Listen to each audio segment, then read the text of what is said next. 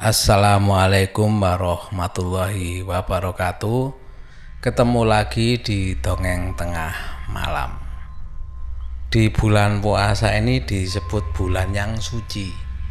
Makanya eh, mumpung kita berada di bulan yang suci ini, mari kita berdoa bersama-sama. Semoga kita, keluarga kita, saudara kita, teman-teman kita semuanya diberikan kesehatan, dihindari dari wabah penyakit yang sekarang ada dan dilancarkan semua, dimudahkan semua apa yang kita kerjakan. Dan semoga wabah yang melanda dunia khususnya Indonesia ini segera berakhir berkat doa kita semua di bulan yang suci ini. Amin. Untuk yang belum subscribe, monggo di subscribe Eh, komentar-komentarnya dan like-nya jangan lupa ya. Dan untuk yang di Spotify jangan lupa follow untuk mengikuti cerita-cerita dari dongeng tengah malam selanjutnya. Untuk dongeng kali ini saya akan membawakan kiriman cerita dari Mas Zaim Amran ya. Terima kasih Mas Zaim Amran telah beberapa cerita ya pengalaman waktu kecil dulu yang kita tidak tahu jadi tahu Cerita ini didapat dari seorang tukang kebun yang bekerja di rumah Bu Bidan di desanya Mas Amran ini. Jadi narasumbernya dari eh, tukang kebun ini. Disebut saja di sini nama tukang kebun itu adalah Mas Soleh. Ini bukan nama sebenarnya ya, karena eh, nggak etis kalau menceritakan nanti jadi perhatian ya kalau kita sebut nama aslinya menurut Mas Amran seperti itu. Jadi ibunya Mas Jaim Amran ini kebetulan memang kan rewang di tempatnya atau di rumahnya Bu Bidan ini semenjak uh, Mas Amran ini kecil jadi semenjak umur 2 tahun ibunya itu rewang di tempatnya Bu Bidan hingga uh, menginjak Mas Jaim Amran ini SMA ibunya itu rewang di rumahnya Bu Bidan ini bersama dengan Mas Soleh yang menjadi tukang kebunnya di situ. Zaman dulu di desa itu jarang namanya dokter praktek tuh hampir nggak ada. Adanya itu biasanya di puskesmas desa. Dan dokter zaman segitu ya namanya dokter di puskesmas itu ya kepala puskesmas itu dokternya biasanya seperti itu itu umum lah waktu saya kecil dulu juga ada satu orang dokter di puskesmas dan dijadikan sebagai kepala puskesmas di desa tersebut. Sedangkan kalau dokter praktek adanya itu cuma di kota-kota besar biasanya atau di kotanya lah. Baru biasanya ada dokter yang praktek. Makanya di desa itu kalau ada yang sakit itu andalannya satu-satunya ya Bu Bidan atau Pak Mantri kalau bidan biasanya eh, ibu-ibu uh, ya atau cewek. Kalau Pak Mantri itu biasanya yang bapak-bapak atau cowoknya disebut sebagai Pak Mantri. Jadi mereka lah yang membuka praktek di desa untuk melayani orang-orang yang sakit di desa tersebut. Bahkan nggak cuma sakit, sampai melahirkan pun itu kalau melahirkan biasanya ke bukan ke Pak Mantri. Kalau sakit-sakit biasa baru Pak Mantri.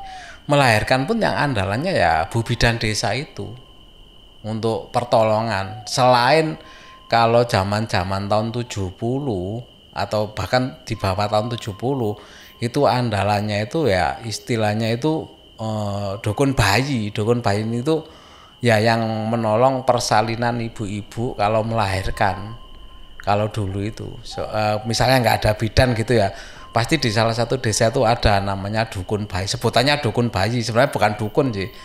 Hanya uh, punya keahlian untuk uh, menolong melahirkan.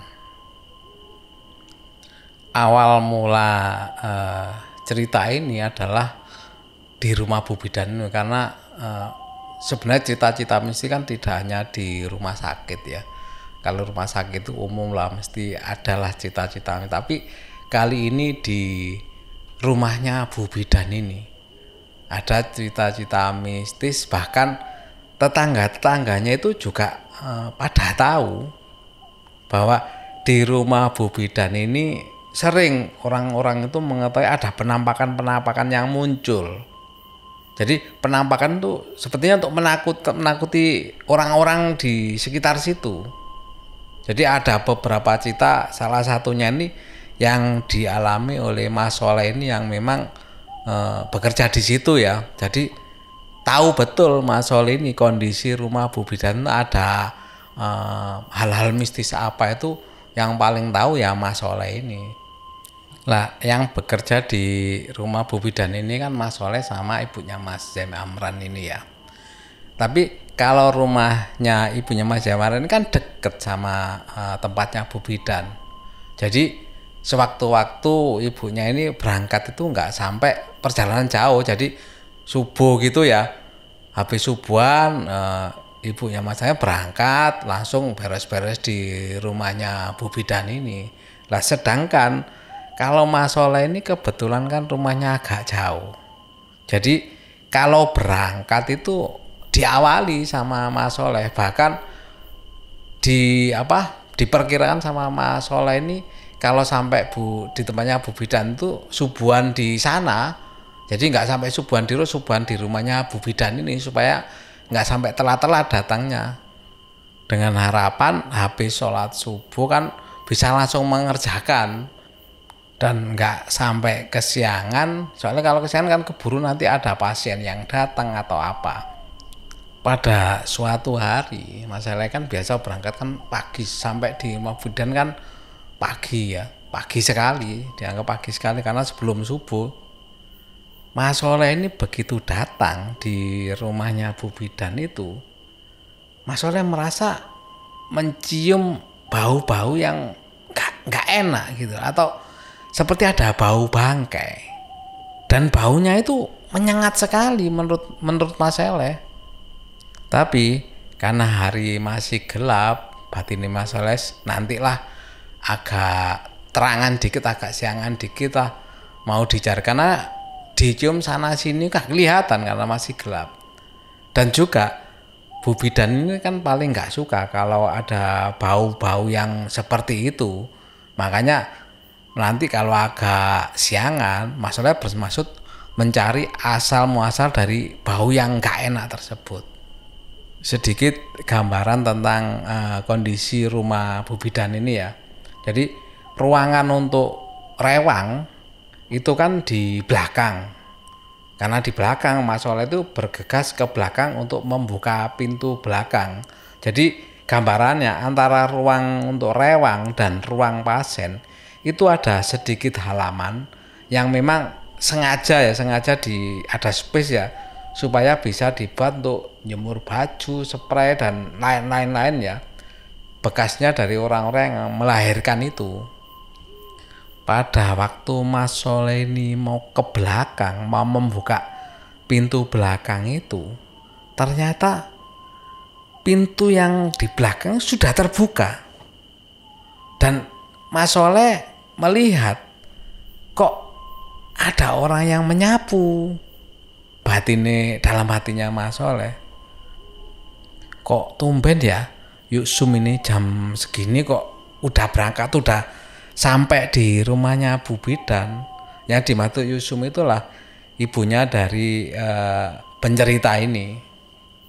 Sambil masih bingung Mas Soleh di, di masih di pintu itu ya Mas Soleh sempat e, menyapa yuk tumben jam-jam ini wis mangkat maksudnya mbak tumben jam segini kok sudah berangkat sudah ada di sini. Dan waktu itu katanya Yusum ini cuma menjawab dengan dengan bergumam aja. Hmm. Terus setelah menjawab itu itu langsung masuk ke ruangan rewang. Dan Mas Soleh masih belum sadar karena Mas Soleh langsung ke depan untuk membuka apa keran yang buat menyiram halaman depan ya. Kan dia harus segera beres-beres jadi gak sempat memperhatikan bahwa itu yuksum yang dimaksud atau enggak tapi Mas Soleh yakin bahwa itu dianggap yuksum gitu loh. Setelah menyiram halaman belakang selesai, Mas Soleh masih belum ada rasa curiga terhadap eh, yang disapa tadi dan langsung kembali ke ruangan rewang lagi Mas Soleh ini buat mandi karena selesai mandi biasanya kan langsung bersiap-siap untuk sholat subuh selesai mandi Mas Soleh ini mencari Yusum yang dilihatnya tadi. Maksudnya ini Mas Soleh mau pamitan untuk sholat di masjid karena memang kebetulan masjidnya tidak jauh dari rumah Bu Biden. Tapi yang dicari-cari itu nggak ada. Padahal tadi jelas-jelas Mas Soleh melihat setelah disapa Mas Toilet walaupun nggak jawab hanya hmm gitu aja sampai dipanggil-panggil dan dicari di dapur tidak ada orang sama sekali begitu menyadari itu Mas Soleh langsung bulu kuduknya ini merasa merinding dan segera bergegas mau uh, membuka pintu belakang tadi yang terbuka ya kan mau ke masjid ya begitu pintu di mau dibuka ternyata masih terkunci rapat dan tidak bisa dibuka. Dan kuncinya tuh memang ditinggal di ruang rewang karena pikirnya Mas Soleh tadi kan sudah dibuka, ngapain bawa kunci gitu loh. Jadi kuncinya ditinggal di ruang rewang, mau langsung keluar ke belakang lewat belakang. Dan ternyata pintunya masih terkunci rapat. Akhirnya Mas Soleh bergegas kembali ke ruang rewang untuk mengambil kunci karena apa mau lewat ruang tengah itu kan masih belum dibuka masih terkunci jadi bergegas ke ruang rewang untuk mengambil kuncinya tadi setelah sampai ruang rewang tadi lah. Mas Oleh ini kan masih merasa merinding ya dengan kejadian yang dialaminya tadi. Itu kan pasti kan dengan tergopoh-gopohnya Mas Oleh ini mengambil kuncinya di ruang tengah ini. Dan bener aja setelah mengambil kunci di ruang tengah dia kan bergegas keluar untuk rencana membuka pintunya tadi. Lah setelah ruang rewang ini kan ada dapur ya lepas setelah keluar ruang rewang itu kan kelihatan dapur. Ternyata di pojokan dapur itu betapa kagetnya Mas Soleh ini. Mas Soleh melihat sosok di pojokan dapur. Berdiri sosok pocong. Begitu melihat itu, otomatis siapa yang tidak kaget ya melihat sosok itu. Mas Soleh sempat tertegun diam dan setelah uh, sikam beberapa saat ya uh, tertegun dengan dengan melihat bet kagetnya itu tadi melihat sosok itu. Terdiam tertegun begitu sadar ya bisa dibayangkan langsung Mas Soleh ini bergegas tidak melihat di depan ada apa ditabrak semua yang dilewati ini nggak terasa Mas Soleh itu. Lari ya nggak nggak lari seperti anu ya.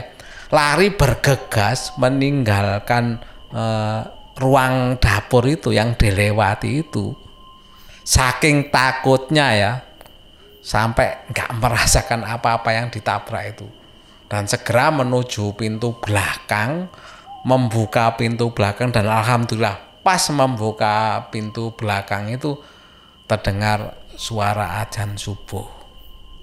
Walaupun masih merasa ketakutan yang luar biasa ya yang baru dialami Mas Soleh tadi Mas Soleh juga masih sempat bersyukur. Untungnya untungnya pas mendengar suara adzan subuh jadi kan berarti menunjukkan bahwa sudah pagi menjelang dengan ditandainya adzan subuh itu.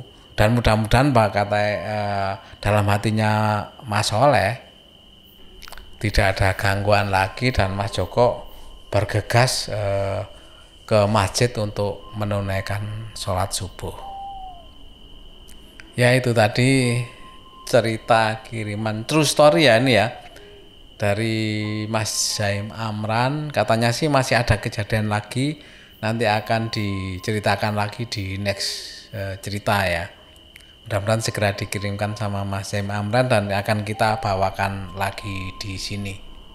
Mudah-mudahan uh, teman-teman dongeng tengah malam bisa terhibur di mana kondisi sekarang kita harus banyak tinggal di rumah. Dan eh, saya juga ucapkan terima kasih telah setia mendengarkan dongeng tengah malam dan juga terima kasih atas komentar-komentar yang diberikan. Walaupun hanya sekedar si halo assalamualaikum atau menjawab e, waalaikumsalam. Terima kasih. Semua itu memberikan semangat bagi dongeng tengah malam untuk tetap memberikan cerita-cerita yang yang lebih menarik lagi. Demikian. Terima kasih. Saya akhiri wassalamualaikum warahmatullahi wabarakatuh.